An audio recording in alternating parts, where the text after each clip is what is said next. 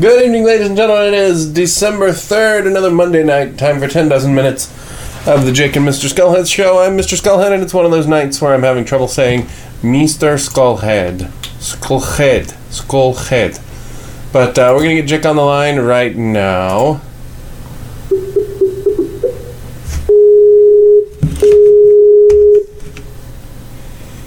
Hello, Mr. Skull, sir. Hello, uh, Jonathan Jickton. Happy, happy holidays.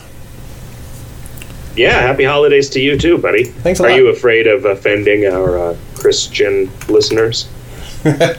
No, I just, uh, I don't know. I felt like it's December. December is a uh, time when there are holidays. So, I, I don't, I don't know. It's yeah, a this came uh, up on the forums. I, I rough think time of of year for me. the holidays as the time between Thanksgiving and New Year's. Yeah. And reasonable people might, yes. when people are saying happy holidays, though, it's usually so they don't have to say Merry Christmas. And again, I find myself in weird company making this argument every year. Hmm. I like the phrase "Happy Holidays" certainly existed prior to it getting a bunch of like bullshit connotations. I, I, don't mind happy holidays so much as I mind, like, I just went to Target and bought holiday lights and holiday wrapping paper. And that bugs me because they're the type of lights and paper that are obviously intended to go on Christmas gifts. So it's weird to me that Well, they uh, would just well, be Christmas lights sure. and Christmas paper. I like where a Christmas tree is always j- it's a fucking Christmas tree, right? And Those are Christmas holiday light- trees now, though. Christmas lights, sure. So that's annoying. Wrapping paper, though, I like that's just wrapping paper. Like, uh, why don't they just say wrapping paper? Well, because it has like Santas on it or reindeer on it, so it's holiday wrapping paper. But it's that one holiday with the Santa Claus, and I don't know. It, it's because it struck me recently that you never see a holiday menorah. It's a Hanukkah menorah. So like Christmas is the only one that we just we can't even have that word in the store. And it's weird. I, I hate feeling like a, a crazy right wing paranoid Christian or something because I'm none of those things. I mean, I, as also came up in the forum thread, like I don't think that this is like a problem with society. I think that it's it is a it like it stems, I believe, from the fact that like Target, like no one at Target is willing to make a decision that might alienate anyone and Huh. so everything just gets crazy sanitized like i i think that some of the like political correctness avenues are like somebody made a joke about something and then telephone got played a few times and now it's like well we can't have a christmas tree that might offend people Right. you know it's hard for me to get too worked up about it Yeah, it is Or another thing that's that's anymore. not really a thing, right? Yeah. Yep. I don't know. Uh, it was weird. I mean, I said happy holidays in that Twitter post just because I thought, well, that's the sentiment that I want to express. I hope that people's holidays are happy. you know, not because I don't like it's possible to be inclusive for reasons other than fear of being exclusive, I guess. Right? So I mean, I don't want I don't want like it uh, like you know the ability to say happy holidays taken away from me like my guns. Now your your guns are doing fine because you use that shovel glove thing.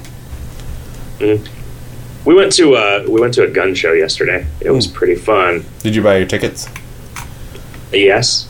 All right. from an old lady. And she counted back change the right way. That made me pretty happy. As in like that was 1350, here's 14, 15, 16, 17, 18, 19, 20. mm-hmm Okay. yep except she handed me the tickets said that's 30 35 40 and 50 or what i don't remember how much i gave her you gave her like a $300 bill. yeah, that was it. Uh, so it's pretty good. Uh, Roy and I bought blowguns because they were cheap. so we decided to get each other blowguns for Christmas. And then we went to we went to uh, Wes's house and shot them at things, and it was fucking great. Oh, sure. I, so I just assumed, I always just assumed that like, eh, the reason that my dad would not buy me one of those when I was a kid at a gun show is that they were bullshit. Right? That it was like a thing that seemed really fun, but would actually be stupid and boring. But no, they're super fucking fun. And the reason that he wouldn't buy me one is because he didn't like me. Well, maybe he never knew, you know. He never Yeah. knew that they were awesome. It's pretty, uh, we, we set up a cardboard box and we shot some darts at it. Uh, I decided that maybe I could go scorpion hunting with them in the backyard. Uh, and then, so once I shot a scorpion with one, it would become envenomed, and then I could uh, shoot a larger venomous animal with it. Like I I could take down a rattlesnake, and then using the rattlesnake venom on a dart, I could take down a platypus. Ooh. And then uh, platypus venom, I'm pretty sure will kill anything. Yeah. Hey, you know, and this thing came up, and I meant to ask you because I think that you will know. I read a book or a series of books, and I'm almost sure that this was in his Dark Materials, but I, like Roy said, it was not. So I'm, I'm asking you for confirmation. There was a race of beings that were like six inches tall, lived, they were inte- like they had human level intelligence, but only lived like 15 years because their metabolisms were really fast, mm-hmm. and they had poisonous spine, spines in their heels. I don't remember that from his Dark Materials at all. Huh. What series of books could I what what like series of fantasy books have I read that you have not read? Yeah, I don't know. You don't you don't know. Is that something in Twilight? Oh yeah, I think it's probably something in Twilight. Yeah, I don't know, man. Yeah, if anybody knows that, let me know because I've never heard of such a thing. Thinking about it. Yeah, no. It's none of the Discworld has tiny people with poisonous heels. I'm Man, still. well, uh, man, that, so now I'm now I have no idea. Now I'm just screwed. yeah, hopefully uh, our listeners will come through for you. Okay. Okay, races and creatures in his dark materials. Right. Uh, come on. Fuck, fuck, come on. Yeah, Uh, Gallivespians. Gallivespians are a humanoid race from yet another universe that appear in the third volume of the trilogy. They are small in size, no higher than the width of a man's hand. As a defense to make up for their size, they have spurs on the back of their heels which can deliver a poison that will kill at worst and paralyze and cause intense pain at best. Ah, okay. So among the like three thousand things that happened in that third book, But there were like that. There was a, one of the main characters in the book was one of these. I don't remember. That's that at weird. How how did, how did like neither of you guys remember those? Oh, so there were two of them in the Amber Spyglass. I was asleep most of the time I was reading the Amber Spyglass. So Which one is the Amber Spyglass? The third one? the middle one. No, the middle one's the Subtle Knife. The Amber Oh, Spyglass right. is the last one. Okay. Man, did you even read these books? Yep, I I read the first one and it was awesome. I read the second one, it was boring as fuck. I read the third one, it was overstuffed, and the ending sucked. Huh. See, I thought the third one was a little bit silly, but really pulled it together. And I, the second one is by far my favorite. So I think you just don't have, you just don't know. Yeah, we've Stuff. been over that. I mean, it took me a year to read the middle one. Yeah, and it took me like five years to read the first one. Right? I really liked the You- first you- one. Like, yeah, you recommended it for me, and I bought it. You recommended it to me, and I bought it, and I tried. I'm like, fuck, this is boring. And then finally, like, I read it while I was the England. Land. I think I just had to be there. It required a a serious dose of old world charm. Um, yeah, well, so good. Now I don't feel like I'm fucking crazy. Nope, you're right, and everybody else was wrong. That's probably true about just about everything. Yeah, no, I mean that's I, I think so. Yeah. Uh, anyway, so yeah, little little dudes with heel poison. Yeah. They have lodestone resonators, which they use for uh, for instant communication. Huh. Yep. Anyway, uh, what what have you been doing apart from going to the gun show and then after the gun show playing a bunch of pinball at Wes's house and then eating some pizza? All I've done is work Hmm. since the last show. Uh, the past couple of days, I've been busy being sick, so that was fun. Oh, what you got? Just some kind of face and lung crud that freaked me out when it started because I was afraid it was going to turn into what I had in July, but Mhm. it, it hasn't. And just kind of today, I slept most of the day, and Ollie was surprisingly cool with that, so that was good. But uh, now I feel almost normal. But uh, let's see, what else? We uh, we had our party, our annual uh, drink hot cocoa and watch Muppet Christmas Carol party. Okay.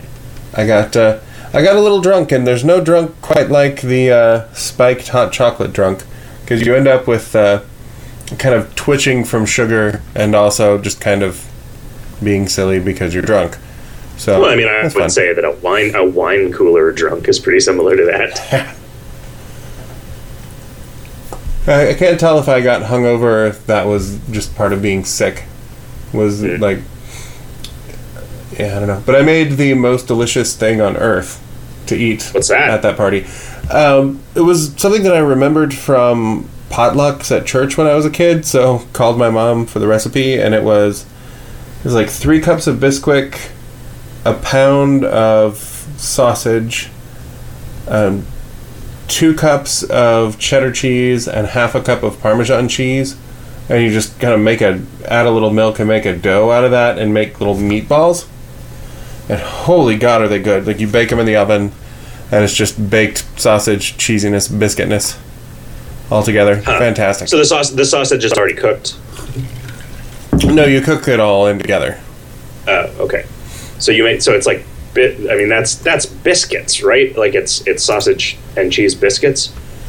yeah i mean you- you're making little meatballs out of them but it is just kind of a biscuit with chunks of sausage and cheese baked What in there. in? But why do you refer to them as meatballs? That's weird. because you make meatballs out of the dough that you make Oh, this is like a you know it's a it's a meatloaf. It's like when you get some dough and you make like a loaf out of it. A meatloaf. right Um, so what is in what is in Bisquick? Bisquick is one of those things that's like just this is four other things from the grocery store. It just costs twice as much. Yeah, flour, baking soda, baking powder, some of that shit. Yeah. It's in, but it's in. It's measured out and stirred up. Yeah. Like ordinarily for making biscuits or pancakes or something, I would just use the ingredients. But since this just had a, a measurement of Bisquick, Oh right. Is it cor- is it corn flour? I don't think so. I think it's wheat flour. That's, what was I reading about that? That just talked about this sort of like midwestern cooking tradition that is primarily just like assembling things that are already food, like using cream of mushroom soup as a recipe ingredient. Right. You know, I don't think uh. I would ever sit down and eat a bowl of cream of mushroom soup, though. It makes it. It does make a good like turning a pile of ingredients into a casserole, right? yeah, yeah. I mean, it's a, it's an easy sauce, Yeah. I guess. I mean, I'm not gonna sit and make a roux Yeah. What what's a roux? or a ragu. A roux A is roux just is like like a flour and butter mixture, I believe. Huh. Okay, that's an R O U X. Yeah. They call that they call that because uh, in uh, in France the streets are paved with bread. Right. Yeah. Murders in the Rue Morgue. Uh, huh. Well, so that sounds pretty good. It was pretty damn tasty. Is, Is, is Bisquick what? I would have used to make cornbread? No, you would probably have grabbed the like Jiffy does uh the same guys Ah, who do the blueberry yeah, mu- Jiffy. muffins. That's that's what I'm that's what I'm thinking of. yeah, They make a cornbread. They make a cornbread mix. that's a good mix. You know how to make that mix better? Hmm. Is instead of the milk that they say to put in it, just put a can of creamed corn in. Ugh. It's fantastic. I know creamed corn is gross.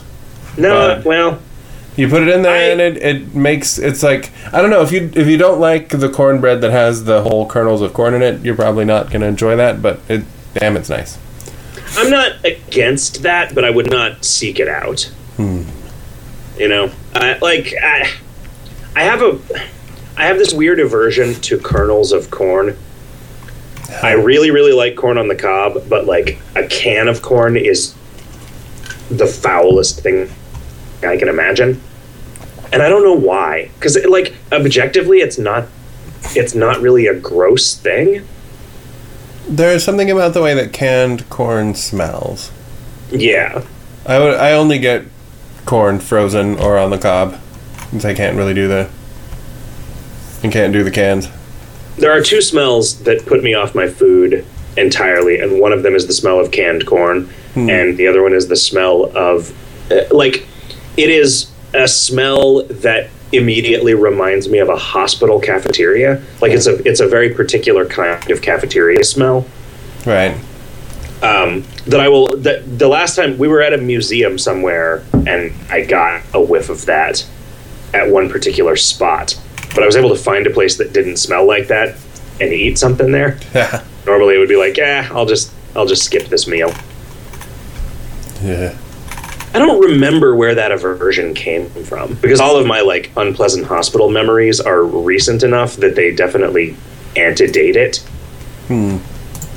And I don't think I had any bad hospital memories from when I was little. You know, unless I just forgot about them. Yeah, maybe you are repressing. Man, I got to go in uh, day after tomorrow. No, two days after tomorrow, and uh, it's time for me to get my head hollowed out. Oh yeah. See if they can put a candle in there. Oh, that's a good idea. You could be Man, a jack o' lantern. Whoa! Wow, that'd be great. Or even if they could just install some like some of those flickering LEDs behind my eyes. Could you give me some sweet ground effects for my head? yeah, uh, yeah. Also, uh, just remove it and attach it to my feet. Right. That could be a gross. Uh, well, that would be really gross. Just a living human head on top of a pair of feet. Anyway, I'm getting my I'm getting my tonsils out and my septum plastied and my right inferior turbinates carved up. Yeah. Well, you you got to do that occasionally. The inferior turbinates are going to get a little bit too tall if you don't. Yeah, well, I mean, you don't want them. You don't want them to survive long enough to breed. Yeah. You got to deface them so that no one will fuck them. You can't just kill them, because then you'll get a you'll get a riot. You'll get a you'll get a sinus revolution. I have been noticing a lot of Ron Paul signs in my nose. He's having a love revolution, as Ron Paul. I actually have been noticing in the last week or so, suddenly seeing just Ron Paul shit everywhere again. Is Which- he the new Santa Claus? I don't know. Which I mean, because this seems like the time when you would not see political, like the only time when you would not see political signs. Right. And these are like recently placed like stickers on stop signs. Stop, not Ron Pauling. Right. I don't know. He would make a weird Santa Claus being a libertarian.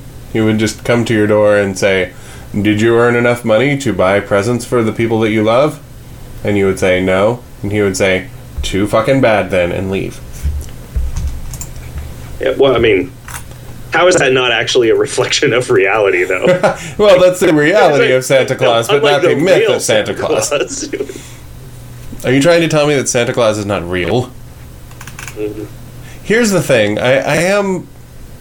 Well, like, um, vaginal blood fart with his kid, he's really uncomfortable about having to lie about Santa Claus, but his wife wants him to, so he does. And this year I have been feeling a little weirded out by that. Like, Ollie's a smart kid, and if he asks, like, hey, is that was that a real fairy that we met at the Renaissance Festival? I will say, no, that was a woman wearing a really cool costume. Wasn't it great that she made that costume and blah blah blah? And you know, hey, Papa, is that a real monster in this movie? Like, no, somebody made it in a computer. Isn't that cool? You could make something like that in a computer. Papa, is there a dude that lives in the North Pole that gives us presents? Yes. There totally is. No, no, no, son. And also, one day your mother and I are going to die, and then you'll never be able to talk to us again. And then someday you'll die, and nobody will ever be able to talk to you again, and you won't exist anymore, and they'll just be nothing forever. Yep. I mean, That seems like a pretty cool conversation to have with your kid, I guess. Louis C.K. does a thing about that where he accidentally tells his daughter about the eventual heat death of the universe. Hmm. And She just learned that I'm going to die, she's going to die, everyone she knows and loves is going to die, and a long time after that, after they've been dead for a long time, the entire universe is going to die. She learned that in nine minutes. It's true, that shit is going to happen. But I don't know. How do you feel about the, the Santa Claus thing? I don't know. Uh, What what is he four? He's four. I mean, I. So I, I feel like my really intense discomfort with lying was bred into me pretty young. And it never occurred to me once I figured out that there was no Santa Claus that I had been lied to about it. Uh huh. You know? I mean, I feel like by the time you figure out that there's no Santa Claus, you're also capable of understanding why your parents might have said that there was a Santa Claus. Uh huh. You know, because you never there I like I don't think that there is ever a point where you rationally as a kid where you rationally think about Santa Claus. No, Right. it doesn't survive very much longer after that. Yeah, and and so like you're never like you never have to consider Santa Claus as a like well what like what purpose does it actually serve? It it seems like it is a it's like a nice version of a thing that you used to tell your kids about to like scare them into being good, Right. which I guess is kind of how that's kind of how Santa Claus was when I was a kid. I mean, I definitely remember being told to be good because Santa Claus was watching, Right. right? Which I, that doesn't seem like the kind of thing that you would say to your kid. Yeah, I don't think I would. It sounds too much like God is watching, Yeah, and God is watching us from a distance. the yeah, yeah. I don't know. I mean, in a way, you the the implied presence of authority is what makes the world go around smoothly. And and so you cannot maybe teach a kid that it is that it is like objectively wrong to do things that are evil even if you don't get caught True. and so, so as a as a shorthand for that, uh, there's a magic guy watching. So even when I'm not there, you still shouldn't be mean to people because Santa Claus can see you, and Santa Claus knows that it's bad, Right. right? I mean, so it like he could act as a stand-in for a conscience before a kid is capable of having a conscience. Yeah, although I feel like with ours, he's already to the like, I shouldn't do this because it's going to make somebody else unhappy point. Mhm.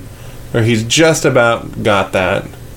Although he he is also learning like, wait, when mom and papa can't see me, they don't know what I'm doing. Like discovering that we're not omnipotent. He actually turned to me and said, "Well, mama said not to have this, but I could just wait until mama was gone." and then I could have some more. And I had to be like, no, you wouldn't do that. That would be terrible. Why would I ever do that? That is a thing, though, and like Yeah, that's yeah. that weird thing where if you if you are raised without language, that thing never happens. Realizing that other people have a different, have the yeah their own there's, so perspective. there, there it's like a developmental milestone where there's a there's a particular experiment where you like you have a box that says that's like a box that says candy on it and you put you in front of the kid you put like a toy car inside the box of candy. And then that person leaves and then their the kid's parent walks in and somebody says what does what does your mom think is in this box? Right? And there is like there is this developmental milestone where the kid realizes oh the fact that i know this doesn't mean that my mom knows this. Uh-huh. That they found they found some kids who had been who had grown up in isolation and never learned any real language, and they at like age twenty still said a car Yeah. once they learned to talk, and, and it was something like they eventually you know they eventually got it once they started communicating with other people, but like. Huh. He And I don't remember when that's supposed to happen. He has just recently stopped like holding up a picture in a book and saying, "Hey, Papa, look at this," and not turning it around to me. Because for a while he would just assume that if he could see it, I could see it too. Mhm. And now he'll turn it around because he figured out that. Yeah, I don't know. It's uh, all of this happens quickly and it's freaky. The the just no amount of time you have to reflect on it. It's like let's. I mean, I, I like- definitely remember a point at like when I was maybe seven, where I became capable of reflecting on the fact that, like, well, wait a minute, I remember stuff happening before I was really there for it, Uh-huh. you know, and and that remembering there must have been some point at which I became kind of self-aware. Yeah. right where i where i kind of like became aware of the concept of consciousness and aware that i had one which is why looking back it's really hard for me to be too uptight about abortion or to really draw that significant of a line between abortion and like maybe you know a one year old dying i mean i'd be super super sad if it was my one year old Yeah. but like that's significantly less tragic than like a 10 year old dying Sure. Um, uh, you know. Speaking of uh, being unwilling to court even the slightest controversy. But it's, I mean, that's got to be really weird to watch it happen and, like, not. I, I mean, There's also the you- like. Like, once you start realizing, like, what. How different the world inside that kid's head is than yours, like, how do you. It seems like you just have to not think about it because otherwise, how the fuck would you even begin to try to relate to him? Yeah, like how can I process talking to someone who doesn't understand that other people have feelings yet? I mean, I guess that's it's made a little easier. that the wheels are greased a little bit by the fact that you have a relationship in which you have 100% of the power over what happens to him, Right. right? So it never really becomes an issue. Like, To a point though. Like there is definitely a point at which I can't make him do something because I don't hit him. I realized that a little like early on that because I don't hit him, there is going to be a point at which he cannot do what I want him to do, and he just gets away with it. So you have to kind of finesse it to where even if he gets his way, he feels like he's doing things your way. So he doesn't realize that. It's like the worst. Because if the worst thing that I can do to him is put him in his room for a couple of minutes, the day that he decides that that's not going to bother him is a day that I'm out of options. Right? yeah, I mean, It's tricky. I'm trying to think. Uh, like, uh, you know, I don't want to get into this conversation. I, I was spanked growing up, and I don't feel like it was bad at all in in my particular context. I I only that it, it, that was only ever the resort if I if I knowingly did something wrong. I think like obstinance was was punished by like I basically there I, I can't imagine the point at which like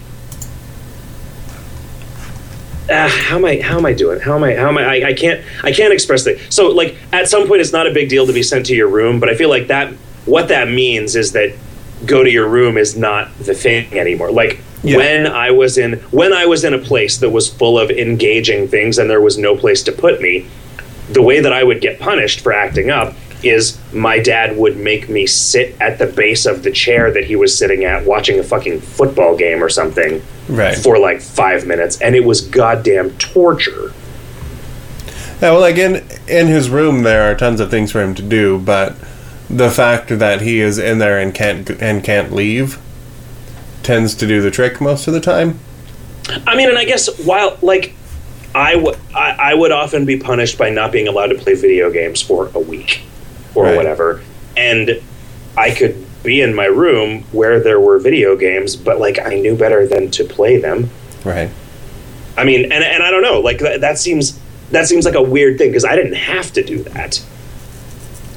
And like, why was I the kind of person that would like? Why yeah, was you, I? you just have was to was hope. it just was it just the threat of violence you know in in whatever context i mean it like i feel like that's too loaded violence is too loaded a word for the corporal punishment that i received as a kid but like i would no sooner have defied my father deliberately and willfully than like deliberately injured myself right. like it's just that's just not a thing that you do. Like he has never given me any reason to doubt that he has my best interests and the world's best interest in mind. So like do, doing doing something that he says not to do is doing something wrong. Like that's that is the stand-in for morality until I don't know, till I read some Saint Anselm. Yeah. No. Yeah, I don't know. I, I feel like you were you were more rebellious against your parents than I was, but you had more to rebel against. Yeah, and like com- compared to my sister, I really wasn't. Sure. I mean, I guess that's the thing. Like, I did not think of, say, like having a porno mag in my closet as rebelling against my parents, Right. whereas with you, it totally was. Well, it, it wasn't. just- it was just wanting to jack off. But given the, Oh, right, but I mean, sure. I didn't do it like screw you, mom and dad. I'm buying a penthouse. that wasn't what that was for. that was you didn't you didn't regularly uh, think about your mother while you were masturbating. Yeah. Well, okay. It's just no, weird. no. Not not. Uh, I mean, like Jess and I had a discussion about what we should say about Santa Claus, but then now that it's happening, he's figuring shit out so fast that you're still making it up on the fly. Like, duh. I mean, I'm glad I have a smart kid, but occasionally I just wish he was a little dumber. I mean, I think that you can probably take some comfort in the fact that it doesn't really matter. Like nothing that you say to him really matters. We're getting close to the like. Like I remember shit that happened when he was that when I was that age. Sure, but So I'm saying it's like, about to get making, real. Making shit up, like making shit up, like you know, like I'm not saying that you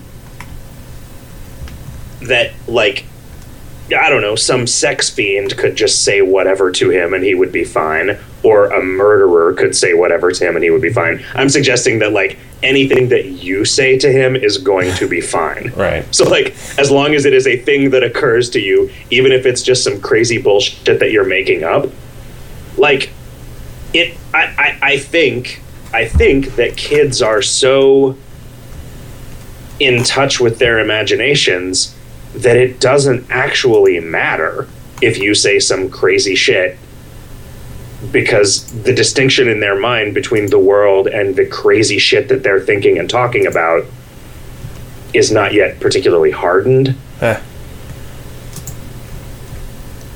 I mean, I remember this came up pretty recently in some podcast, but like I remember some night where my parents had some friends over and the woman who was just this hippie lady, I just remember her being this hippie lady, was telling me that they lived in a castle full of toys.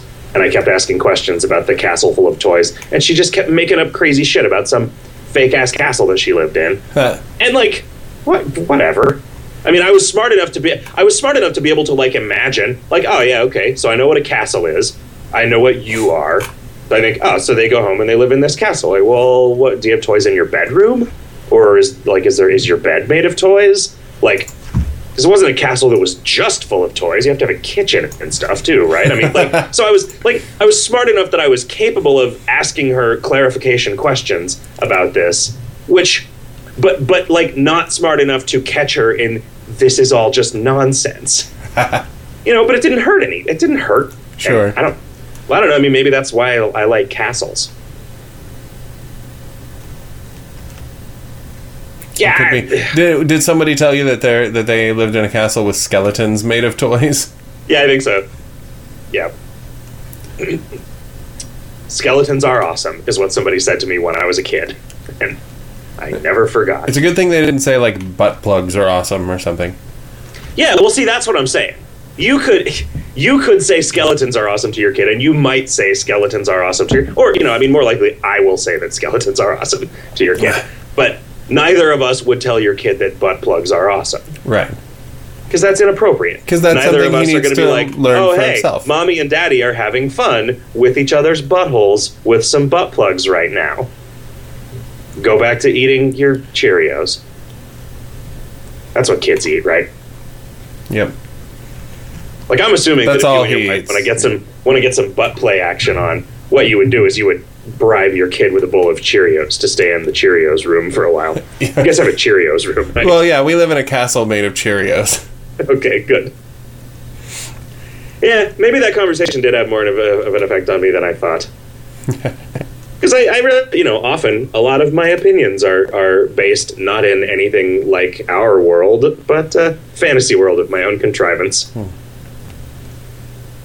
No, I'm glad that you let us live in your fantasy world every now and again. Yeah, well, it's it's comfy. Uh, yeah, wow. So, I, I think at some point to hedge the Santa Claus bets, my parents took a picture of my dad in a Santa Claus suit delivering some presents, right. and I don't know. I'm assuming that that is just well, no. I was assuming that that was just an idea they had when they were drunk but and that they did it, but they would have had to rent a costume or borrow one from somebody. Huh. I think that maybe my grandparents had a Santa Claus suit that they owned that one of some uncle or some great uncle or somebody would come to the Christmas party as Santa Claus yeah. There was never there was never a point where well there was never a point that i remember where i didn't know that that was just somebody in a suit right? I mean Yeah. no kid doesn't know that. I don't, except for maybe a kid who is so young that he can only vocalize his terror as a series of screams at being placed on the lap of some giant red thing I don't remember when I found out that there was no Santa Claus. My big sister was completely destroyed for a while. Where she asked, Is there a real Santa Claus, mom and dad? And they said, Well, you know, they did the whole Yes, Virginia, there is a Santa Claus thing, but Santa is this ideal that we have the, within us as human beings, blah, blah, blah. And said, No, is there an actual person that lives at the North Pole? And when they said no, she said, like, you lied to me. And to this day, she she will talk about it. huh Yeah. this is your little this is your little sister No, uh, older sister. Oh, okay. Huh. Weird.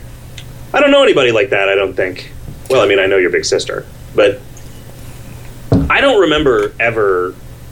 I, I mean, I guess maybe I had a conversation where I was like, "Dad, there's there's no Santa Claus, right? Like, I'm pretty sure that I figured this out, but could you just confirm?" And it was more like, you don't have to pretend that there's a Santa Claus anymore because I figured it out. So we're cool, right? Right. Yeah, I don't know. I might be making that memory up. Good So what do you get? What do you getting your kid for Christmas? Anything awesome? I'm getting him a guitar. So that's a thing. A little, little Oh. tiny little people guitar. And some, Huh? I don't know, some toys, some books. Some, uh, toys and books. I don't know. He's really into, um, the little vinyl toys that are blank that you draw on. There's a there's a brand of them like usually you would paint on those things, but there's a brand of them for younger kids that come with markers instead.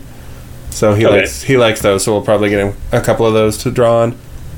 You get? Can you like wash them off? No, it's just a one-time deal. Oh, wow, that's a lot of pressure. Yeah. Not for him though. He's got a plan. He knows exactly what he's going to do with every single one of those. Turn them all into Mario. Yeah. No, that's what I would do. Once he's old, once he's old enough, you should get him Pictionary Man. Did you ever play Pictionary Man with us? No, uh, I've heard that you don't mess with a Pictionary man. Yeah, you don't. uh, Pictionary Man is fucking cool. It was really surprisingly fun.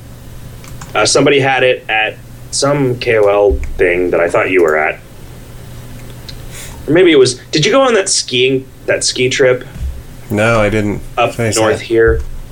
Did you go to the? Did you go on to Vermont? No, Huh. I could have sworn you were there in Vermont. I was there in spirit. Oh well, good. Yeah. Anyway, Pictionary Man is like a little. It's like a dude made of whiteboard, Right. and he has there's like a there's like a hockey puck shaped thing, and then like a um a rectangular solid that's I don't know two thirds the height of Pictionary Man in my memory that you can sort of use as props. But on his foot there is instead of cards there is just a little LCD screen that will give you a thing that you're supposed to draw and then set a timer. no shit. Yeah, I didn't know it was that fancy. I thought it was just a Pictionary game with a with a little doll in it. know. I don't I don't know that I really think that like a thing that has a bunch of cards worth of information in it and a little LCD screen is like really a selling point relative to just some cards, Yeah. you know? But cuz I mean cards you can get some new ones if you want to. Whereas this it seems like you'd have to either he would have to have like a USB butthole for you to upgrade his firmware. No, everybody should have one of those. Yeah. Yeah. Anyway, I mean, you just draw like, it, but it also has things that are like made the the the the, the target words that you're drawing are made for the context of the, it being a little dude, Yeah. right? Like some of them are actions where I think you get to maybe make him dance around. But some of them are things like Chinaman, and you just draw some slanted eyes and buck teeth. Ooh.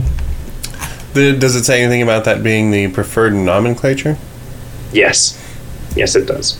Gotcha. You turn this circular puck into a rug and have him pee on it. Excellent. I like what people have done with these magnetic sculptures. Yeah, boy. Is that something that anybody else can see besides us? No. And it's it's I wouldn't want to. It's it's real harsh on the database Yeah. to do that. Um, but what I what I might do at some point is uh, do a just a capture of it and publish it somewhere.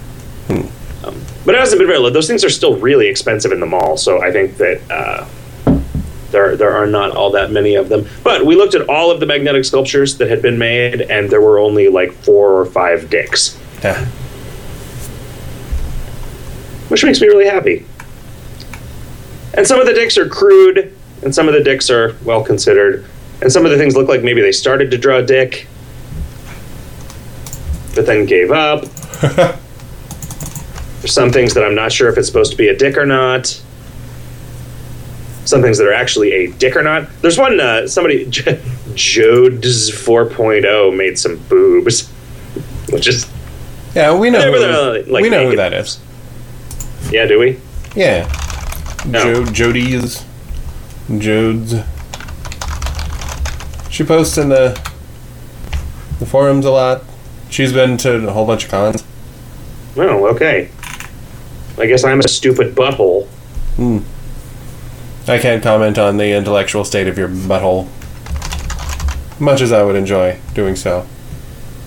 Yeah. I'm pretty pleased with the way this uh, grimoire turned out. I think. It is definitely, yeah, the grimoire is great. Um, looking at some of these, it's definitely as I feared it would be. I made something that I spent the amount of time I thought one should spend on such a thing, and was satisfied with it. And then looking at some of the other ones, I just feel like a schmuck. Yeah, I mean, this is one of those things where other there are going to be people with a tremendous and effortless affinity for it. Right. Um, I don't know. I like uh, I like Adam Adamantoise's Ten Commandments. hmm Yeah. Oh man, somebody made a pretty sweet pirate. This is great. Who is that? I Sin made a pretty sweet pirate. Yep. I'm glad people are doing pixel stuff. I figured they would. But, uh, Yeah. That's why I made them square. build the thing that you can build out of octagons. Yeah. It'll be more uh, more surface area and more efficient, right? I don't know, man. I was never able to do anything interesting with those little sculpture kits at all. Would have been nice if they worked like this. You just you just call them into being and out of being. Yeah. And see, this is the thing. You you make the world you want to live in. You don't sit and whine about the world that you're in. You you make you make the real world a world that you want to live in. Like one where magnetic sculptures work this way and you can make a sweet pirate. Excellent. Ah, man. I am I am regularly fairly disappointed with the toys of the I mean, we live in the future now, right? Right. I am regularly disappointed with the toys that I see now. Like they're kind of the future, but they're kind of not the future. There's some cool stuff going around, but then there's like 20 different kinds of little tiny plastic collectibles. And that's just kind of annoying. I mean, there are stuff that would have blown our heads off as a kid, like two miniature remote control helicopters that you can do Yeah. battle with. You can do like air battles via lasers. That kind Yeah. of thing. That is pretty cool. I mean, I guess the thing is, what what bugs me about them is how I could imagine them being better. Uh, And I don't know if that was the thing that happened to me when I was a kid or not. Like, so thinking about like those little. Do you remember those cube world things? That yeah, with the little bunch of floating around- and They're like a little guy inside them. Those, I like. That was so frustrating to me. That could have been so cool, but in reality, there was almost nothing going on, uh, and that drives me nuts. well, then, It's like somebody somebody had an idea for a cool toy, and then they did not find the right person to actually make the simulation for inside it, and so the simulation bullshit. You can always go for the Japanese version that has the hole in the side you can stick your finger into. And then you it shows like a pixelated your finger which you can then use to flick the little guy Huh? or like lift up the girl's skirt because it's from Japan. Oh yeah. I'm sure that there's a variant there. Yeah. I'm sure that exists. I'm kind of interested in like. I got to play for a few minutes. Do you remember seeing a video like five or six years ago for a thing called the Reactable? Mm, yes. It was like uh, it was just basically like a uh, like a little machine for making techno music that was a, a screen that could detect the presence of these blocks that were on it and would start generating sounds based on the arrangement of those blocks. Right. like once once it gets to the point where you could do something like that but it's like fast and responsive in a way that that thing was very much not um, then i don't know i mean i really like th- there was there was some word game that i saw that was just some like little led lcd cubes that a letter would appear on and then you like had a certain amount of time to like arrange it into as many words as you could and it would like register when a word had been made Yeah, there's a Scrabble and variant like that. Yeah. yeah and i mean that's it that seems pretty cool but like imagine if each of those was as powerful as you know a 10th generation iphone and also cost a dollar right? Yeah, we gotta get there. Yeah. And and, like I don't know the, the the number of things that have like good quality color screens on them and cost less than ten dollars is pretty cool to me. Right. Right. So that cube world, if if for the same price, you had a really well designed simulation of a little guy in there, and if you bought the gym cube, he would go to the gym and get stronger. Right. You know, and then he could go into the dungeon cube and fight skeletons. Ah, that'd be fucking sweet. At one point, at what point though, should it just be a thing that a game that you play on your computer? Um, yeah. There needs to be a reason for the physicality Yeah. of it, right? I mean, because I mean, at what point should Legos be a thing that you play on your computer? Well, like at no point, because Legos are awesome. Is not do you not consider Minecraft to be Legos that you play on your computer? No, because it like it has. It, I think part of its appeal is rooted in the same thing, but there's a lot more going on with Minecraft. Uh-huh.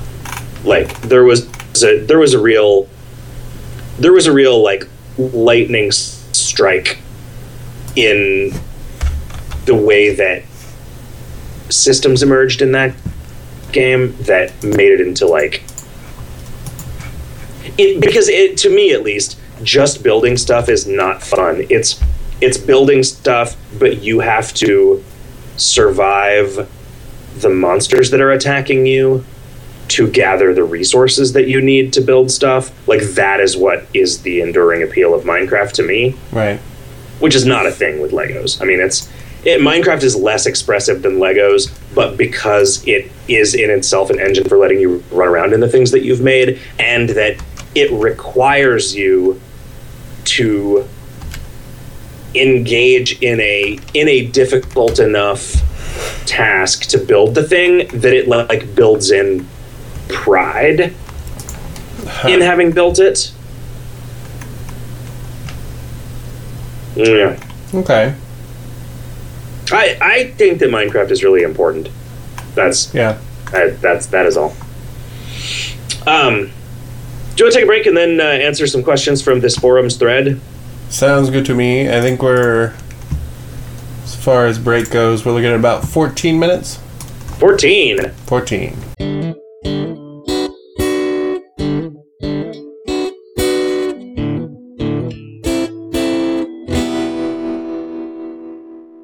And we're back. I would have thought that you uh, didn't like Adam Sandler. That's Neil Diamond. Whoa, really? Yeah, covering Adam Sandler. Huh. I actually, for the most part, like Adam Sandler's music stuff Okay. because it's funny and like three minutes long. Yeah, Okay. sure. St. Doodle writes in the form thread, it's not yours, it's mine, and go inside, it's not yours, it's mine, operate differently than the Pirate Cove in regards to disguises. Yeah, I think that they are supposed to operate the same, uh, but they don't because uh, I forgot to update the code when the zone number for it's not yours, it's mine changed. Let me see if that is actually the case. Uh, let me look at the ah. Let me look at the adventuring script. Let's see.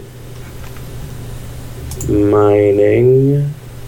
Uh, if this is the okay, this looks like it is more complicated than I thought.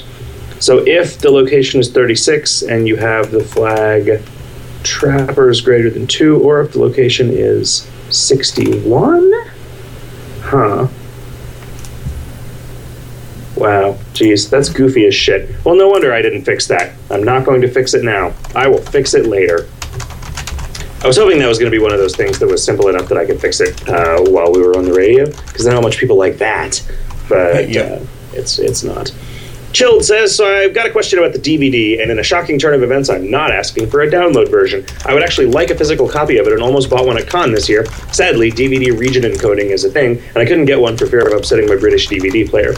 Since I'm presuming you're not planning to press anymore, am I going to be left a sad panda? I don't have any sense of how region encoding on DVDs works. I know that you can get region free DVD players. I'm not sure if you should do that just for this. Yeah, I know a buddy of mine got a region free DVD player so that he could play like bootleg Chinese uh, episodes of Futurama before you could buy that on DVD. Uh-huh.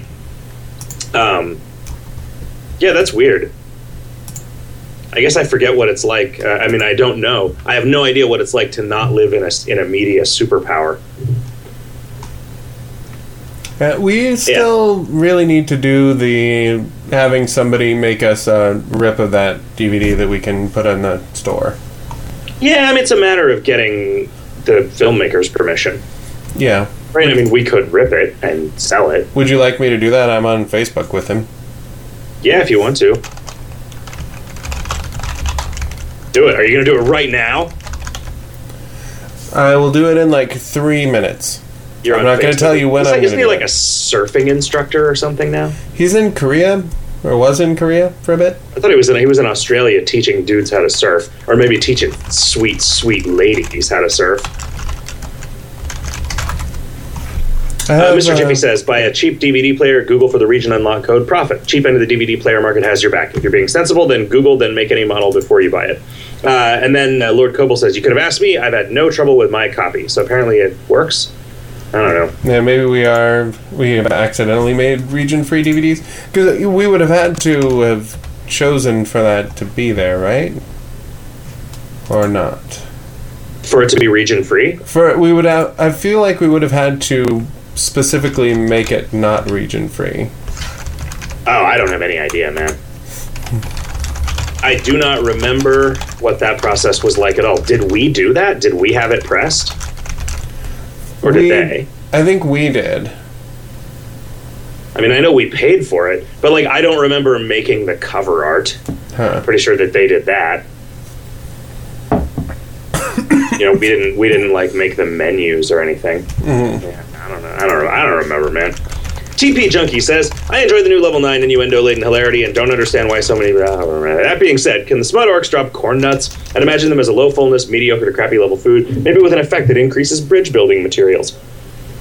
Obviously, they're not particularly innuendo laden by themselves, apart from the whole nuts part. But I was recently reminded of the radio commercial, which was used to advertise them in the 90s. Yeah, that was the bust a nut. yeah. We, we have talked about that fairly recently. Yeah. I actually heard that when it was on the radio and thought, what the F? Yeah. Of course, now that the song "Smell Your Dick" exists, Nut is not as bad. Yeah. Scythe says, could you please release another Ultra Rare? When was the last time you released one? I am guessing the Cola Wars Battlefield. Um, I and we kind of decided that we were done putting in ultra rares. Like they are that set, and that's where that that's where that content is going. Uh, the dog delusion says one. I'm sure this uh, is not the best use of your time, but what do you say to adding a new item to the daily dungeon vending machine? Something that maybe takes several tokens might be fun or stupid. Yeah, you know there ought to be more stuff in there. There ought to be more ways to get tokens, but who knows? It in a lot of ways, if we like when we get to the point where we're like revamping the tower, like freeing us up to not have that whole daily dungeon key constraint in Mhm. place would be it would allow that to become its own thing more so. Number two, the bear arms can be sold or traded separately. Why? Uh, because I thought it would be interesting. I wanted to, I wanted to sell an item of the month that was two items of the month to see how that went, see how people felt about it. Um, and I don't know that I actually gathered any data because I don't know how anybody feels about anything anymore. We need to do some like end of year stats. Oh yeah. Uh, Russer Butter says, "Is there any reason the palm frond cloak crafting was never updated with the advent of the back in the kingdom? When was, when it was actually a shirt, I could see not letting you craft it if you didn't know what your torso was. But now that it's a back item and we can wear other back items without torso, shouldn't we be allowed to craft it and then wear it? Yes, uh, that is the thing I bet I can fix. We're still, by the way, guys, just so you know, we're still having the discussion about whether or not we should just make torso awareness not a thing. Well, I mean, I don't know that. Let's see. Skill required. So palm the palm frond cloak is. I want to make absolutely sure that we did this. Palm fro. But what? Cloak he searched. Palm frond cloak is a container, but crafting it, yeah, requires torso awareness. So, so whoa, whoa, whoa! Now it requires sloth. All right, so now you can only craft this if you are in Bad Moon and have sloth. Hmm. Much better. Okay, now it requires no skill. Uh, Costanza Faust says, now that the critical hit system has been modified, do you think we might see a familiar Mr. Store that encourages you to hit him harder by factoring its weight into your crit chance? Um, yeah, I mean, I don't know that that's really a Mr. Store kind of thing. Maybe it is. How would you feel about a familiar that had a one a day one zap ability, which required the equipment piece? Huh, that's kind of interesting. Although I don't like that that thing is as important as it is. I wish that it were just kind of a fun thing. Uh, the lone goldfish says, "How goes the 2013 familiars of the year? Is everyone fired? Yes. Hey, I was making a crimbo and a other thing. Really, all year. Thing. Yeah. You and all the other guys spent all year on Crimbo. No, we were waiting for you to tell us which things to work on from the uh, the thread that we put all of our ideas in. Yep. Remember, you're always the bottleneck. Yeah, I believe me. You don't need to remind me that I'm always the goddamn bottleneck. Ah, man, you know what happened? Like, you know what happened this weekend? What happened this weekend? Fucking Kevin, like, made an entire like zone t- pair of zones all of these monsters all of these like interactions between items and monster like apparently kevin fucking spent the weekend like learning how to code. Wow. enough to do it was i was like i went to look at it i was like what the fuck? That was crazy. It was crazy. Um so now he just needs to learn to assign stuff to you to write it. Yeah. and then i can just leave. I'll be like peace out bitches. Drop the mic. You could walk the earth like Caine in Kung Fu. Yeah. Uh, Choo Choo says, with the recent question regarding changing guild names, it reminded me that I haven't asked for a character name change feature for a few months. So here's my question. Realizing that it will be tricky, is it something that can at least be put on the possibly maybe one day list? I understand you're concerned about the permanence issue, but if you even it was something like once per character guild or once every several years thing, would that alleviate that particular issue? No, it would not. Man, this is a thing that we need to build into whatever games we make in the future, I guess. Mine. Although I don't know, man. I don't like. I don't think I can change the name of my World of Warcraft character. And why would I want to? He has literally the best name. Uh, I eat food says, "What the hell is this?" And then he links to that Amazon thing where they're just like binding Wikipedia articles and selling them as books. Right. There's some, com- some company that's doing that. I think that's kind of awesome.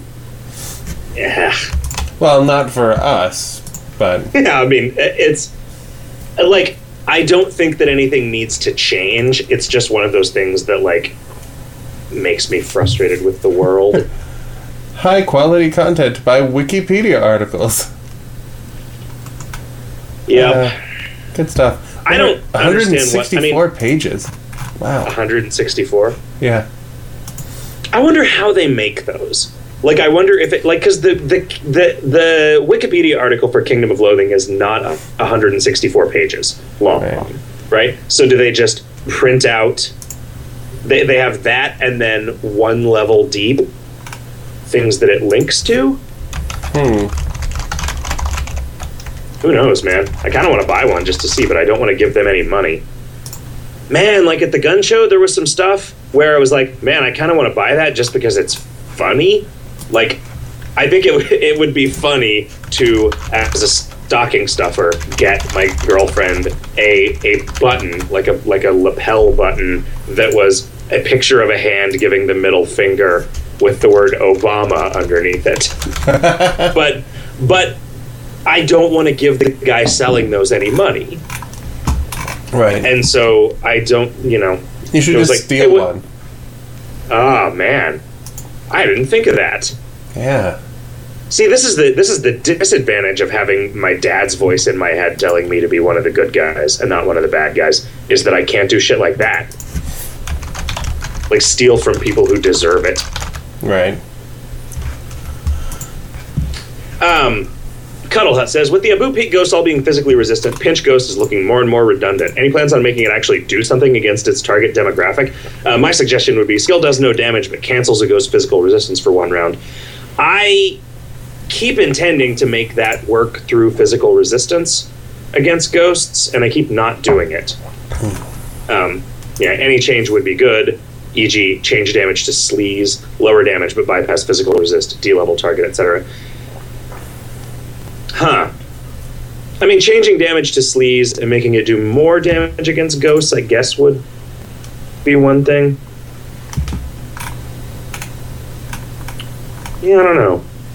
I'm trying to think of what. I don't want to, like, eliminate tactical variety in the future. Although we so infrequently like design a fucking crazy boss fight anymore, we need to do more dungeons.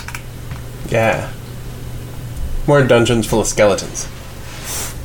Alfredo Boyardi says the class act challenge path reminds me of the trendy path, and this is basically just a path with one major restriction. This is a pattern that we can expect going forward once a year to have a more watered down challenge path that doesn't add content. Are these types of paths instituted simply because they are much easier to design and implement, and you guys need a break? No, I, I think somebody answers this later in the thread, but we do a path like this during Crimbo, so that a we don't have a whole fuckload of work to do right when we should be working on Crimbo and the content familiars. Uh, B, so that people don't feel compelled to be doing some really restrictive challenge path like a Boris or whatever while Crimbo is going on. Right. Uh, with Crimbo around the corner, says Ethereal Oblivion, will there be a replacement or equivalent coming out for the only limited time non tradable not quest plus rollover adventure accessory with best in slot powers amplified even further in December? Technically, the counterclockwise watch is stronger but can be worn together. I do not feel that there is a compelling reason to replace that thing. I'm not saying that it is not going to happen, but I don't feel that we have a responsibility to have the best in slot plus adventures at rollover accessory not be a thing from a couple of years ago. Like, this is part of the thing about a game that is a persistent world. Not that this game is really a persistent world, but your character is persistent. Right. And whether or not he has that beard is persistent. Uh, Lightwolf says In a recent thread, people were talking about which functionality of the stocking mimic they wish could be duplicated in a future familiar, so I'm just going to come straight out and ask Can we get a 100 pound pet rock this Crimbo? No, but you can get one uh, from the Grimoire. Actually, Lightwolf, it was this forum post that uh, made that thing happen, so uh, thank you for uh, thank you for, for making that uh, extremely coherent suggestion. Jesuit says, Hey guys, with the upcoming 2013 2 Mystery Spleen familiar, can we possibly get a 3 spleen drop? Currently, all spleen drops use 4. Be nice nod to longtime players who already have multiples but still newbie friendly.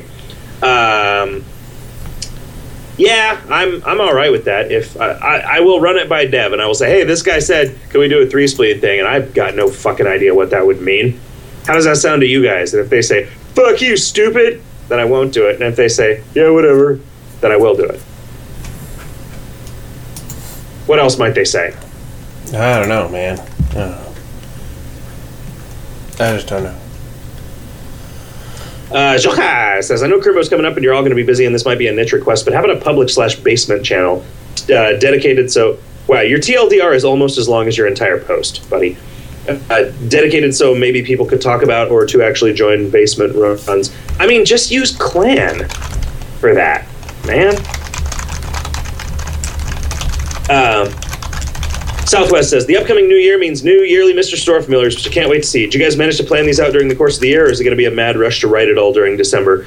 We kind of knew what it was. Uh, it, it has been a it, it like it like last year's is one of the things that we've been tossing around for a content familiar theme more or less since the beginning. Yeah. You know, um, but In a very simplified, just oh, here is a venue that we haven't explored yet. Yeah. Yeah. Um, so yeah, I mean, we were definitely thinking about it, and I was yelling about it and getting angrier and angrier at myself for not making it so anybody else could do anything. Although I don't know, man. Sometimes, sometimes when I'm, mostly when I'm driving to work, is when I get mad about stuff like this. Like I think, why do I have to do all this? Why didn't somebody just do it? That's what I think. That's like a, not a reasonable way to. That's not a reasonable thing to hold on to. I mean, I also don't want to like I don't want to start I have a hard time being the wellspring of deadline pressure. Right? Like I can I can give you guys stuff to do and say this is important. This needs to get done by the time people are expecting it Right. and believe that that pressure is real. But I have a hard time saying, all right, this is important that this get done by the time that I've decided it needs to get done by. Mm-hmm. I just have a hard time doing that. It's also like it, it is a lofty and good goal to have the thing done by December first, but eh, like it's a good thing. I- it's a good thing to aim for, right? But Sure. instead, we had Crimbo pretty much finished by December first, and so now we can work on that. But, but the thing is, because I I am out of commission for an arbitrary amount of time for the remainder of this month, I think we are kind of fucked on this content familiar. And by we are fucked, I mean I am going to spend the last 10 days of the month in fucking misery finishing everything by myself. Like and that is that is what that's what I'm doing instead of Crimbo. Right? That part of Crimbo. Those just like last few days when all of the shit that nobody really knew needed to get done needs to get done. And that's the like I know you know we're to finish it. It's going to come out. It's just like I I am so unhappy during the period of time between Christmas and New Year's every year for the past 10 years, and I want that to stop. Like, because that's all going to have to get done at the same time when there's also like a new item of the month that has to get done, and like people are on vacation and people are busy with other shit, and it just fucking sucks. Like, it fucking sucks. Every year, it fucking sucks, and all I want is for it to not fucking like shit up my life in the way that it predictably always goddamn does, but I just can't make it happen because Well, I can't get anybody to take the goddamn deadline seriously. It's only been this year and last year that we've done the familiars this way. Right, but that came up as a result of us having finally gotten to the point where we were taking care of Crimbo at a reasonable time. Like you go through the devlogs and there are just there are just progressively more and more meltdowns as we get closer to the end of the year in me just giving up hope and flipping out. And it isn't, you know, it isn't productive and I'm not proud of it. It's just like Why don't Yeah. we? Why don't we roll out those two familiar, two Mister A familiars on February first? What would happen if we rolled them on February first instead of January first? What would happen if we did that is that it would be yet another precedent of us not taking our own goddamn deadlines seriously. Or it would Right? be we fucking, an we fucking, of did- we fucking decided we were going to do it like this, and we're goddamn going to do it like this, even if I have to spit teeth at everybody else because I have to do the whole fucking thing myself. Nobody's and, asking you to like- do anything all by yourself. No, I'm just saying that if it is a stressful thing for that deadline to be in January, that is an arbitrary deadline.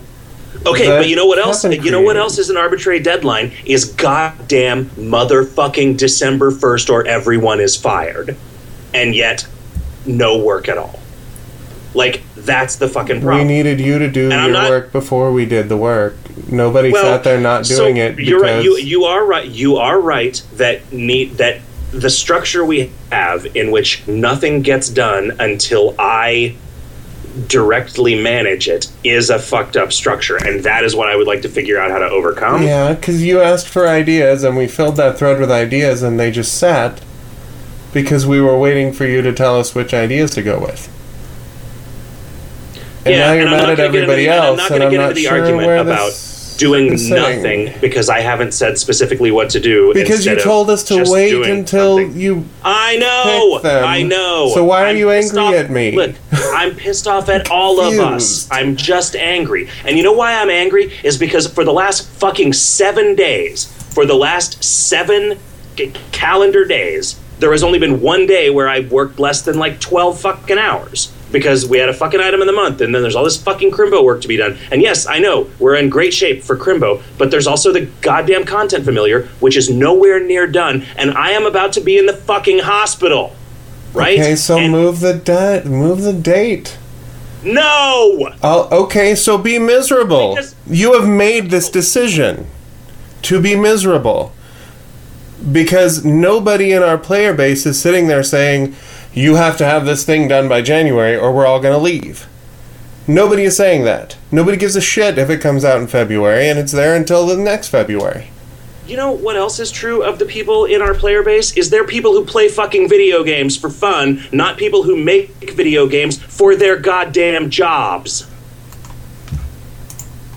That is that is what is true. So no, telling me that the way to fix this problem is to make the deadlines less fucking strict is the goddamn exact opposite of the right approach to this fucking problem. I'm saying that right I don't know now, actual- given your health and given your situation, and given the way that things have shaken out with it, it makes perfect sense. That that is the one thing. Like we can't move Christmas, we can't move the first of the month, but by God, we can move that to February. If and it would be great for you to not have to suffer like that.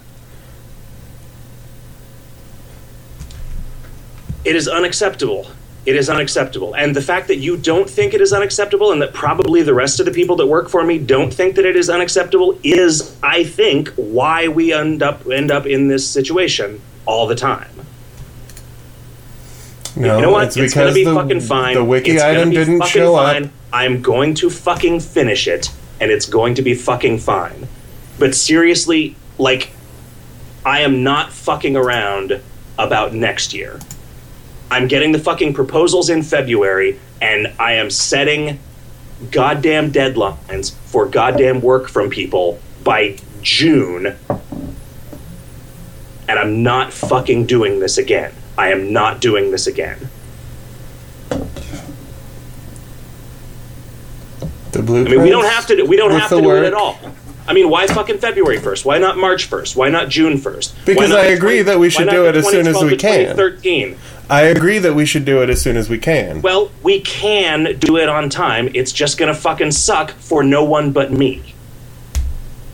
And as somebody who likes you and doesn't like to see you unhappy, I'm saying it is an arbitrary designation and it is not a, the most realistic designation when the 6th of November is when you post which things we should be working on.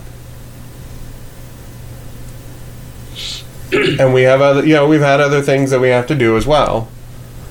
Maybe it doesn't make sense to do it on January 1st this year, and that would be okay with me. But, you know, I will. I'm not going anywhere for vacate for Christmas. I will do as much of it as I can. I just don't know why you want to feel this way. I don't want to feel this way. Then we should have had the wiki in June, and we should have had the finalized schematic in July, and we should have finished it in August, but we didn't. Because of the choices that all of us have made, but you specifically, this is where we're sitting, but you're angry at all of us. Hmm And I was like, you know, and, instead of doing that, we could just make the deadline February 1st. It, Josh, pushing Okay. the deadline back would make me a thousand times angrier at you guys than I am now. So, I don't know that you understand why I am angry. If that's your suggestion. I, yeah, I don't understand why you were angry. Rotini Pants says, since the yellow ray was introduced with the He-Boulder, there have been three other things that have replicated the yellow ray, yet nothing has replicated the red or blue ray effect. What gives? Is this blatant colorism, or is it just that there was more demand for the yellow ray? The yellow ray was the thing that, like, Ascenders cared about. Have you given any thought to making a less powerful garden item available to the non-donating types? I was thinking uh, something like barley as you make beer out of. Um, I, you know, that's a thing that comes up every once in a while, like the idea of making a tome that's just out in the game somewhere comes up every once in a while. Um, but it'll probably never happen. Also, a, come, a callback to a topic I mentioned a while ago: beefier mosquitoes. You could match up a sleazy gravy fairy with a mosquito to make a sleazy gravy mosquito. It could suck out an enemy's gravy and inject it into you. Oh, people would love that. You guys are always trying to trying to combine sex and violence. Uh, Ranger Bill XX says Monster Manuel number of factoids on public profile to mirror tattoo and trophy count, even if it's just exhaustively researched, would be nice. Ah. Ah. There's got to be a reason not to do that. Ailcat asked if I can upload last Monday's show. Yes, I can do it a few days ago. Electric Bolter says, "Dear Jake stuff." Uh, this is gonna be Thursday. Uh, anyway, the delay on the RAM can go away now that it's not in a mainline quest. I don't know what the RAM is. What's an RAM? Is there an actual ram monster? I thought that might. Uh, uh, let's see. The optimal war is obviously Frat 5, other than certain challenge path circumstances. Please, hey you. When you get to retooling the war, can you actually balance out the hippie side quests, such as an actual choice on which uh, war is the best to fight? You know, there is always going to be an optimal one. I think the reason that the Frat is so optimal now is because of that sort of bug. What what is could reasonably be called a bug with the uh, nuns quest. I don't know that it's worth spending a bunch of time trying to get that balance perfect because it is always going to land on one side or the other. I, unless we manage to get it to the point where it all comes down to like one single coin flip, which one is optimal, and then people will just get pissed off that it comes down to a coin flip. Um, uh, I'm reading his questions in backwards order. One, any upcoming back items with rollover adventures? Sometimes I start reading things from the bottom to the top. I just get into the habit of doing that, and it. I don't know what it is that happens to me that locks me into that pattern. Huh. Maybe it's when you spend a whole lot of time on Twitter. Yeah, I never read Twitter that way though. I just, I just rearrange my consciousness to go backwards in time. Steampunk Ninja Kitty says some questions about macros. Uh, can we get a better way of looking up skill or item numbers besides using the wiki or finding it buried in the address of the pop-up window? No. I mean, I could put it in a comment in the item description or the skill description, but like, you might as well just be looking at the wiki at that point. Uh, what Manuel data are you against macros having access to? HP, attack, defense, monster data such as. Uh, wait, no, it already does. That was one of the points of the Monster Manuel is that it exposes that data to combat macros. So I don't know if the documentation just didn't get updated or if we didn't tell anybody about that. Three, can macros be allowed to call other macros? No. I know why you want that, and I know that there are plenty of cases where it would be safe. It's just uh, too big a can of worms. Four, finally, right now there are some items that you can only use once a battle but don't get used up. Uh, this can screw with a fight if I have two macros using one of those items and I try to use them both in one fight. Can we have try catch code or maybe can use item, can use skill boolean commands to help with this problem? Huh. Huh. Is after looking at this question, I guess what I'm really asking is when is CDMoyer coming back from Word Realms land? Word Realms is getting super close. Um, he's been around a little bit, but these these kind of uh, nice to have things for extremely niche audiences are always going to get shuffled backwards. Uh, hey guys, can we get some sweet, non-helpful, vaguely misleading spoilers about Crimbo, next year's content familiars, or anything else you guys are working on? Like when you told us that for zombie runs we'd have to use our brains. Um, I can tell you that Crimbo won't involve the mimes. yep. Everybody in that thread started out with, "Oh, it's going to be so sweet seeing how the mimes tie into Christmas." Like, uh, no, Crimbo is never tied into any other world event, really, except for the Crimboween where it did Halloween. But yeah, certainly not. No, the penguins. Certainly not. No. No, there was the Penguin Christmas, and, and then there was um, Lord Flameface Christmas. Oh, I forgot about Lord Flameface Christmas. There was uh, there was that one Crimbo that was uh, thematically tied into Big's Dig, in that it was a fucking clusterfuck that everybody hated. the Crimbo where you to get your Crimbo presser you had to dig through a, a thousand by a thousand grid full of toys.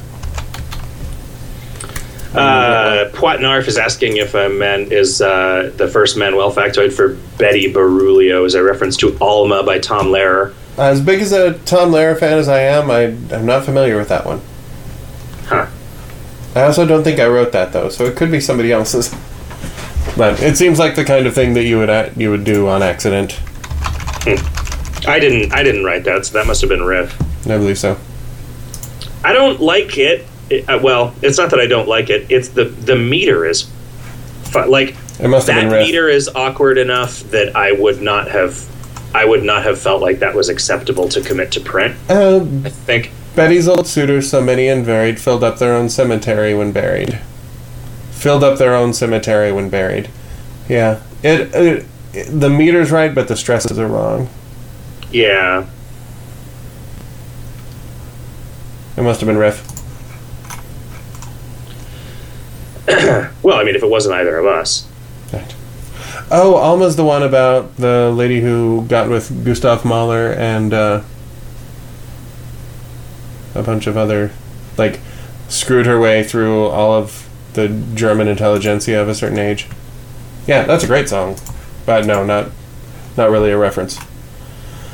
Anyway, yeah. uh, Kodrick uh, asked some stuff. Uh, can we? Can the casino get an eleven dealer? That game was fun. We intended to do that. We also intended to adapt the old the, the that Crimbo slot machine code to the slot machines in the in the casino, but we never did it. yeah, the I think eleven though was unstable enough as a game that we had to cheat it for the purposes of Crimbo. And so it would have involved figuring out how to make it work honestly, or you know, how, just well, it not. they all, yeah, yeah, but it wouldn't it, it wouldn't matter, right? Like as long as it took turns, right. like if a slot machine takes meat, it has to be tuned to lose. If it takes turns, it can win, whatever, right? And same with same with eleven.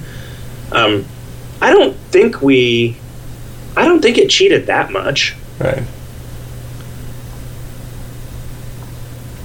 The slot machines you could nobody noticed i thought this was super clever but nobody noticed it uh, that there was a plot point at which the elves sabotaged the slot machines and made them pay out better Yeah, that was a cool idea. um, but i think you you had to you had to have just like read some throwaway thing in one of the paragraphs of text that you got Yeah. during crypto, which nobody did. Kodrick says, any update on getting a find me items that unlock more content search option for the mall? I really like that idea. I just don't know what to call those items. Content unlockers? Hmm. Shit to do keys? Shit to do keys. Uh, Matraxa says, "Well, I understand the mechanical reason for the large Donkey Mountain ski resort uh, to ignore a character's extreme meter. Uh, what is the narrative reason? Well, once there were some guys who made a video game over the course of 10 years. And uh, they didn't always remember everything that they did 10 years previously. Uh, that which is extreme on Mount McLargeHuge is pretty normal on Large Donkey Mountain.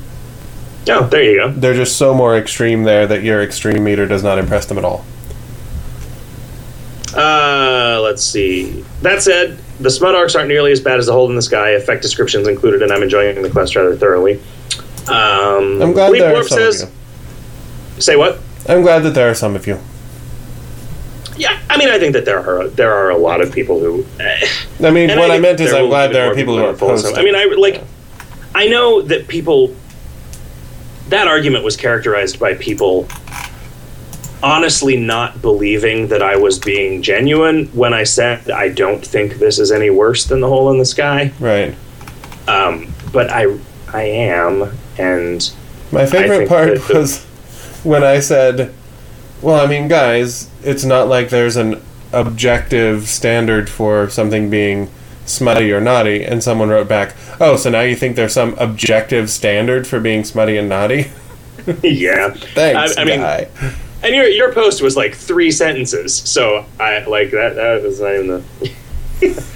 Although, you know, we the uh, our community being what it is, like somebody called him on that right away. Like, Yeah, uh, that most of that thread was a good, gave me a good feeling, even with the people I didn't agree with. People were arguing their points, even though they were passionate about them. They were being reasonable on both sides, and uh, very late in the game did it finally collapse into a flame war. But even then, it was a fairly civil one. Yeah. Yeah, I you know I always I always raise an eyebrow when you lock a thread and I don't like we just have two different ways of approaching stuff like that. Like I would rather just let it die. Right. I like then and I mean maybe this is just because I don't want to I don't want to perform actions that might be considered controversial because I'm more concerned with our brand identity than with our principles. That's probably it, right? But you're right. I mean any other any other thread that just devolved into like a fight between two people or three people, I probably would have locked. Yeah. It's uh I don't know, like my instinct on that is to be quiet about it and let it go away. But then if somebody posts something that is just kind of untrue, I feel like or in like assumes that we're acting in bad faith, then I have to say something. I don't know. I, Yeah. I'm, I'm a lot more mellow about it now, I guess. Everybody thinks that I'm still just the guy who comes in and screams at everybody, but I think I've mellowed quite a bit. Uh, the dog delusion says, "Here's a hypothetical question you will probably not answer. Knowing what you know about the ultra rare mechanic, uh, that, uh, how it works, would you personally be able to increase your chances of encountering or obtaining one in any appreciable way were you to adventure in the kingdom normally? Put another way, I guess what I'm asking is whether knowing it would allow one to game the system, or whether it's complicated or clever enough that knowing how it works wouldn't give one an edge. I don't, But no, I would not. I would not be able to. I mean, apart from the obvious ways." In which everyone can do it, which is only adventure in areas that have ultra rares, right? Like time. if you if you spend all of your turns working for Bart Ender, you're never going to get an ultra rare. Like that's obvious. It seems like obvious, but no, there's it's not. There, there is there is nothing that I could do to make myself more likely as a player to get an ultra rare, with, without without the knowledge that I have from this side Right. um, and and I don't mean I don't mean the knowledge of how it works. I mean the knowledge of like what the the specific knowledge of its workings. Uh, Deus Ex Machina says, so I noticed the Dungeons of Doom Monster Manuel potions uh, don't use the usual net hacky art, uh, like the blob of acid uses the meat paste image instead of I don't know. Uh, oh, yes, I would like to change that. I think I just I told you to use uh, recycled art on those, and you did, and that was awesome because I didn't have to make a bunch of new art for them. But yeah. Flayed Mind, Blob of Acid, and Kobold Kibble. Those will all just be percent signs. Yeah, that'll be fine. What is Challenge Path? Says Apple Hat of the Psychic Lowly Slayer coming out. What is a Psychic Lowly Slayer? I don't even understand what half of those words mean. Uh, kawaii Nico Minaj. What? How kawaii will Crimbo be this year? Ne? Eh, I hope it will be super sugoi. What is sugoi? I don't know, but I'm I'm planning on making it at least kawaii with four eyes. Uh, Boxes Loud says, for whichever show this ends up on, I was wondering who made all the micro plushies. I have to say, as a biochemist, I was highly entertained by all of them and kind of want to own quite a few now. Uh, you wrote them all, And you and drew them all. then I drew them. and they were pretty. Uh, Clump says, I've always wondered why some potions are in the potions category of the miscellaneous page of my inventory, while others end up in the miscellaneous category of the consumables page. I can never seem to find magical mystery juice, but the other day it suddenly occurred to me the miscellaneous category in the consumables is actually for potions that do not have lasting effects, like HP or MP restorers, along with spleen affecting things, while the potions category is for things that have some lasting effect. Is that really how you divide them? How about refreshments then instead of miscellaneous and consumables? Uh, yeah, so miscellaneous consumables were basically that is the items that so the thing that causes an item to show up in the miscellaneous consumable section of the inventory is literally a drop down in the item spindler that says this item goes into that section um, because they would all just be usable almost all of them would just be usable items otherwise uh, because they're all ju- they're they're coded the same way in the, in the in the database framework. They're the same as normal usable items. Um, people wanted HP and MP restorers in one place. Those are now different. Those those actually have a different toggle so that they will show up in like fucking the goddamn quick skills thing that someday I am going to cleanse with beautiful, beautiful fire. Um. The yeah, that's they're they're HP restorers, MP restorers, and other stuff that people have made a compelling case for putting there, Right. like this the eye drops and the the anti anti antidotes and stuff like that. And spleen items. How about adding some turtles to tame in the Smut Orc mining camp? Says Baron von Bick. Uh, it could be like about a tur- it could be a turtling uh, Smut Orc. He's out in the bushes because he suddenly had an urge to tur- to catch a turtle, so he's turtling in the bush. It's a, this is a, a poop joke. Yeah. Yeah. Hey, we need would never stoop to write that. here. I was posting what easy one-liners you can blow through like a breathalyzer. Dear Drake, please modify the hidden temple quest to include a second language, a puzzle about touching cups and singing stone statues. Nah. Casey Wiedemann says, "You guys have seen Archer, right? Yes, and I love it. Do you like Archer? I've watched three or four episodes of it, and yeah, I like it. Okay, good. Riff doesn't like it, and I think that's because Riff is too sensitive. Uh, Fred Levi says, "What if something special happened if you had a Mister, Ms., and Junior accessory all equipped?" Well, we don't want to be like, what's the equivalent of heteronormative, but about uh, traditional family structure? Uh, I think like gender normative would still fit. Okay. Traditional family normative, Yeah. Nuclear playing house normative. nuclear family normative.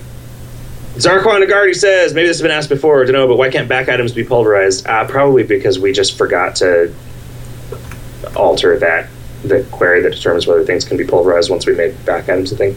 Right. Um, uh, I eat food says the Crimbo tree. I'm really happy we have it, yay completionism. But since the value of the Crimbo items is almost not due to an overabundance, it's more in the way than anything. How about a way to put it out on the curb to be picked up on trash day to see something that has been thrown out, something new and fun, in front of another clan nearby and grab it to put in its spot? Something new to take its place, but only if you had a full Crimbo tree. I think I would be reluctant to do that because people would feel like they were being punished for not having gotten it three years ago or whatever. Um, and I Eat Food says, You said in your last podcast that doing the shows is a total wash as far as monetary gain is concerned, but you do it for the players who enjoy it. I'm a really odd case, but due to weird circumstances, the kingdom is basically all I have keeping me together sometimes. To some, this is just a game, my wife included. To others, it's not even that. I've seen people with no ascensions and three months old accounts with 100 million meat worth of past items a month quit because the game sucks. To me, it isn't a game, it's a community, and I would never have it. it's a community I would never have without the game. The podcasts every few days are special to me, and when you read questions of mine and other members that they ask regularly, it makes me feel like I'm part of something more than just a game. Wish I could express how much this means to some of us and how players like Kathy Oak Bale and many others make things that would not ever be possible happen for both new and old players. There's such a great community that whatever or that whether on purpose or accidentally made and makes the world a better place. Thank you and everyone else who cares more about this game than they do themselves. No. No, thanks. Yeah, I felt a little bad about, I like, I got annoyed because somebody was bitching about me not having uploaded a show on time, and and they did it in that like, could you please get your shit together and upload the fucking shows on time? And I got kind of touchy about that, and I said some things I didn't mean. I'm sorry, podcast. I love you. Uh, Chilled's asking about uh, back shell, I had shield things for turtle tamers, and yep, that's a good way to do it. HKC says a couple thoughts about last week's travel discussion. Expedia, eh? Check out hipmunk.com as an alternative. The interface will make you happy. No. Yeah. The interface for Hipmunk did not make me happy. It made me have a seizure. What does hip? What does Hipmunk's interface look like? It uh, kind of a bitch. No, I mean like the front part of it looks normal, and then you type in like where you want to go, and your dates of departure and return, and then it returns this just absolutely bananas thing, where it's all the data you would never need, in a way that's really hard to tell what's going on. Huh. So the loading screen has something that is trying to get you to click on it to sign up for some sort of email alerts. I don't want that. I don't know. It's I've clicked it a couple of times to check it out because it's always up top on Reddit. One of the guys who made Reddit made it. Hmm. Yeah, so it, it loads this giant spreadsheet Oh. that has flights Oh. and durations and yeah. Ooh, I like this. I think this person's right. Uh, How is. Uh, uh, huh. So you're saying that you don't care about the information that this presents? No.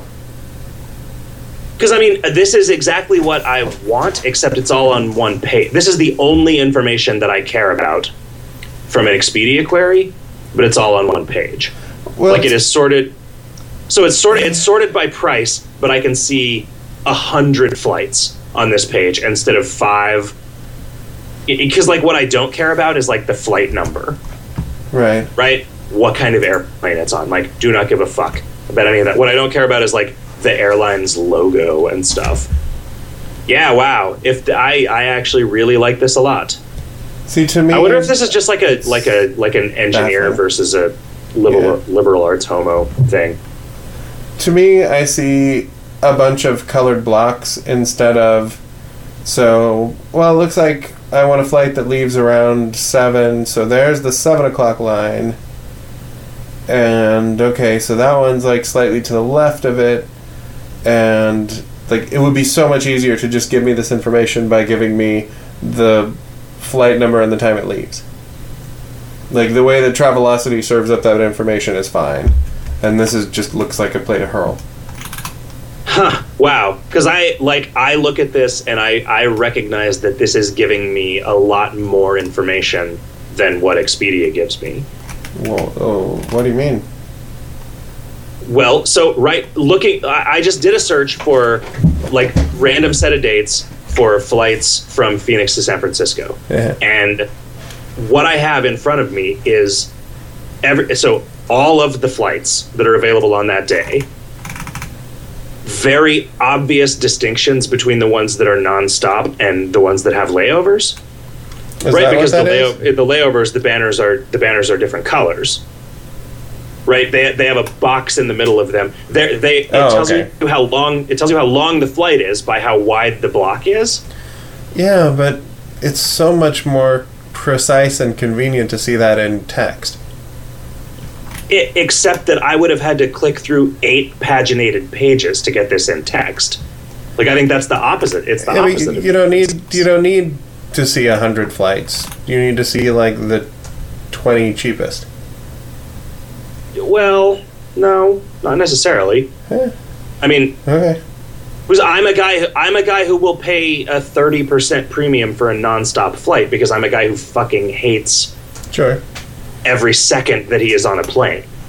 Right. I like that they that they sort. One of the ways you can sort them is by agony. A combination of price, duration, and number of stops. So, like the the cheapest one that's nonstop is on top in that particular list. Huh, yeah. But it's I still like like, how all I I, like want how is you that. can see at a glance whether the flights have Wi-Fi or not. Like that's pretty fucking clever. Oh, that's what that signal means.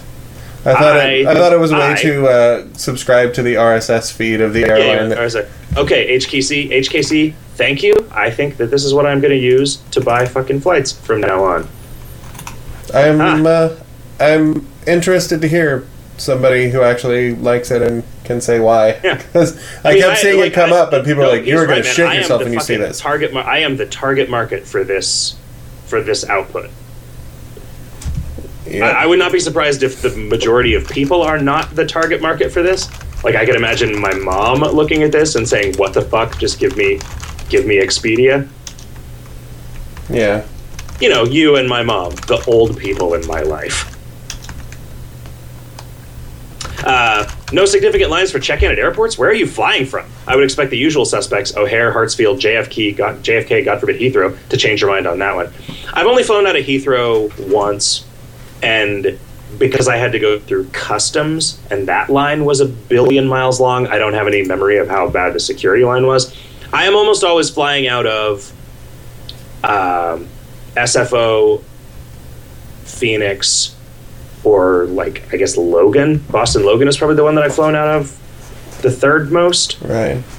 or like, like the Columbus airport or whatever. And I also like when I'm planning trips, I will always I tend to always fly on Wednesdays because the flights are super like relatively cheap on Wednesday compared to other days and the airports are less crowded. Right? So I have better choices as far as like what time I fly and stuff. Um yeah. Yeah, I don't know. I mean, I would like if I was leaving out of a super busy airport, I probably would get there early. I would. I will never set foot in O'Hare Airport again. Every time I've ever gone there, I have been stuck in Chicago for an entire night as a result of flights getting delayed or canceled or whatever. Um, I won't take any flights that have stopovers there, and I won't fly in or out of that airport. JFK, I so I like I will only fly JetBlue out of JFK, and I will get there as early as possible because the JetBlue terminal at JFK is fucking great. Yeah. It's like there are comfortable chairs and outlets and free Wi-Fi and good restaurants. Hmm. So it like it's like I don't know. Uh, It's just that is a place that I would go hang out even if I wasn't flying. If it wasn't on the other side of security. Hey, let's stop being on the radio. Oh, hey, look at that. We gave you three extra minutes, and we did it without charge because we like you. All right, uh, we'll see everybody next week. Uh, I'll say goodbye, and then you should say goodbye. Goodbye, everybody. Goodbye.